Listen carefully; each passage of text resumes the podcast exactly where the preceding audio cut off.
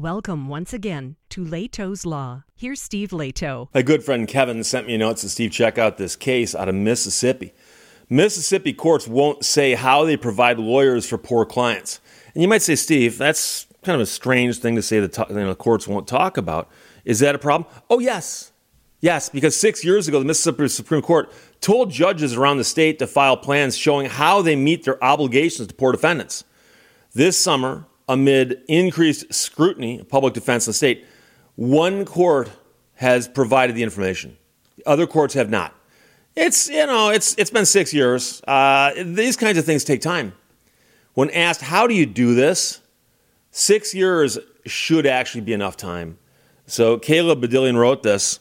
ProPublica published it. Mississippi is among a handful of states that rely on local officials to fund and deliver almost all public defense for people facing trial. Poor defendants can go months or even years without appointed counsel as they wait for their cases to move forward. So here's the deal you're entitled to an attorney. If you cannot afford an attorney, one will be appointed for you. You've heard that before. Gideon versus Wainwright is a Supreme Court case that established that principle. Miranda versus Arizona, of course, is the case that established the principle. They have to tell you that at the side of the road or wherever they arrest you. However, the question is who pays for those attorneys and who arranges the attorney for you. And so in some states, they've actually got a department at the state level that takes care of this and makes sure the courts do this. Some states, they know it's up to the court. The court can figure that out. And of course, if left to each court, you're going to get different results depending on what court you're in. And so in Michigan, for instance, there are circuit courts where all the big cases are tried and district courts where the small cases are tried, state courts, right? And so many of those courts in Michigan are tasked with doing this themselves. And I've never heard complaints about how it's done here. But then again, uh, I'm not familiar with how things are done, like, say, in the courts at the western end of the Upper Peninsula of Michigan. Haven't been up there as much as I've been in the courts of southeastern lower Michigan. In 2017, the Mississippi Supreme Court's then Chief Justice William Waller Jr. helped mandate that judges throughout the state explain in writing how they deliver on their duty to provide poor criminal defendants with a lawyer. He hoped the rule would spur improvements in the state's patched together public defense system, regarded by many legal experts as among the worst in the country. Now, six years after that rule went into effect, only one of the circuit courts in the state has responded the district, the actual circuit. Okay? How many are there? 23. 23. So one responded and 22 have not, according to the Supreme Court's docket. The requirement was part of a push to move towards a statewide system, said the judge who retired a couple of years after it went into effect. He said he's partly responsible for not enforcing. He said we should have started going court by court and asking them to show us their plans. Public defense systems across the country are overburdened and underfunded, but Mississippi stands out. Nationally, it ranks last in how much money it spends per capita on public defense, according to the Sixth Amendment Center, a nonprofit that advocates for a robust defense for the indigent, and that is, of course, those who cannot afford their own lawyers. Mississippi is one of only eight states that rely on local officials to fund and deliver almost all public defense for people facing trial, according to the center. Mississippi has long failed to monitor or even evaluate local court cases to see whether they're delivering that defense, which is guaranteed, of course, by the Sixth Amendment. Without such oversight, no one knows whether all the state's courts, especially smaller ones in the vast rural stretches of the state, are doing the job that's required of them. Such problems show why it's important for courts to explain how they provide public defense, says the man who runs Mississippi's Office of State Public Defender and has written a model plan for local courts that they could adapt to meet their needs. Without these plans, he said, we can't say whether we're in compliance with the Constitution. So it's one thing when they ask to be in compliance with some weird set of rules they just came up with. But the Constitution's been around for a couple years. Just, just, just a couple. A few more than a couple. In the last three decades, there have been repeated efforts to overhaul Mississippi's public defense system, including four state committees or commissions, two major reports by outside legal experts, and numerous pieces of legislation that have all been largely unsuccessful. And there's widespread agreement about the systemic problems. Defendants can sit in jail for months at a time without a lawyer. The way that many lawyers are paid gives them an incentive to cut corners, and there are a few full time public defenders in the state. The article goes on for several pages, but that's all you need to know right there. And I did a video not so long ago. Somebody asked me a question about public defenders and how they're paid, and said that where they were, the public defenders were paid in such a way that it encouraged them to cut deals. But interestingly, the way the question had been worded to me, it was clear that the public defenders were being paid by the hour, by the hour. And many of them are but they're also limited how, how many hours they can put into a case. So you can't say I spent 25 hours preparing for a meeting with a prosecutor uh, where I simply walked in and said, Can I get a deal? And he said, Yes. And we cut a deal. And if somebody asked, Well, why did it take you 25 hours of preparation to ask the question, Can we get a deal? Um, he couldn't really justify that. And so if somebody had said to me, well, Steve, if somebody gets a plea deal, obviously they, they should get a certain amount of money. And if they go all the way through trial to a jury verdict, then they get more money. So, you know, that makes sense. But you also have to understand that deals can be cut anywhere in the process.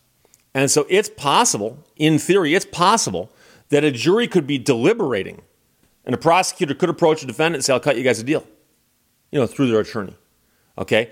It happens all the time in litigation with lawsuits, not so often in criminal trials, because usually by the time you go to trial, you, uh, both sides have dug in their heels, or at least one side has. But the point is that uh, I mentioned before that I was court appointed on cases. And the way it worked in the cases I handled was it depended on how, how much work I did. And I had to justify the work. I had to say, I put in this much time. But the court never nitpicked me and said, okay, why'd you do this? Why'd you do that? I just knew that if I went in and said, hey, I met with a client one time, got a deal, and now I want $9 million for that, it'd be like, that's not how this works. You know? So here the problem is that the courts don't even bother complying with a rule issued by the Supreme Court. That's actually a very serious problem by itself, notwithstanding what the issue is. The Supreme Court of Mississippi created a rule and said courts in the circuits must let us know how they're handling the indigent getting attorneys appointed to them. Tell us what your plan is and how it works. And out of 23 circuits, one has responded after six years. That is not a six year question. This question should have taken somebody a couple days to, to write an answer to. So we know what's going on. They don't have plans, they don't do anything.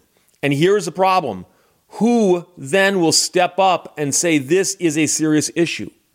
Because someone who's sitting in jail for a month or two with no attorney, and presumably when they meet their attorney for the first time, there's a chance the attorney can do something to help them get out, if not permanently, at least, you know, out on bond, right?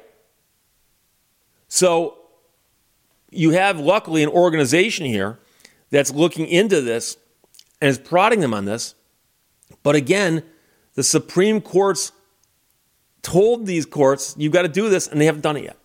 And that's a very serious problem. But again, we've heard stories. That's what the, you know, I've had people ask me about the lawyer dog, the lawyer dog. And the lawyer dog, it's, it's both funny and sad at the exact same time. Because a guy who'd been arrested was being questioned by police. And when they read him his rights, he goes, I want a lawyer dog. And he was clearly saying, I want a lawyer, comma, dog. And he's addressing somebody as dog, which some people do. Hey, dog, what's going on, man? Man, dog, what are, which are you? and they continued questioning the guy with no lawyer.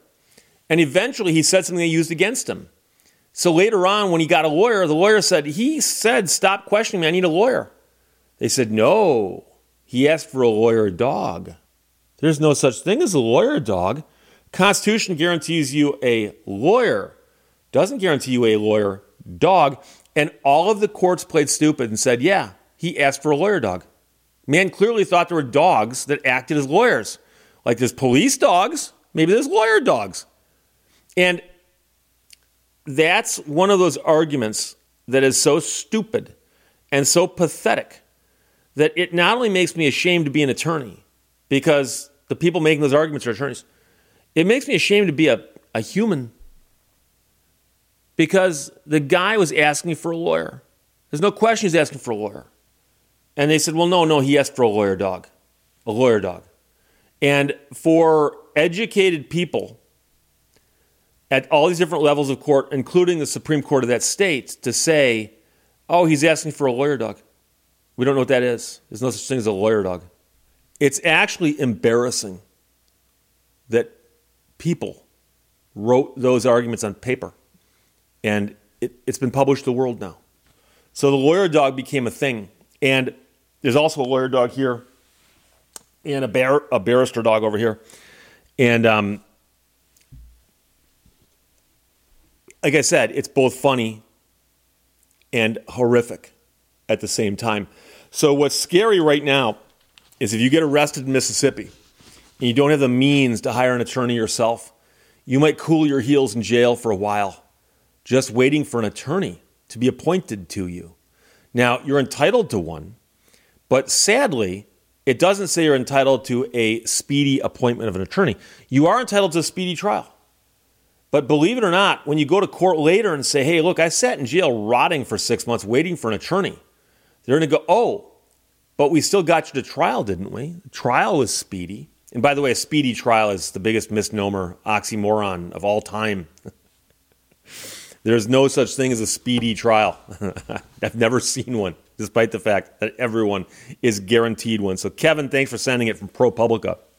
Mississippi courts won't say how they provide lawyers for poor clients, despite the fact they've been ordered to by their Supreme Court. Questions or comments, put them below. Let's talk to you later. Bye bye. Thank you for watching Lehto's Law. A day without sunshine is like, you know, night.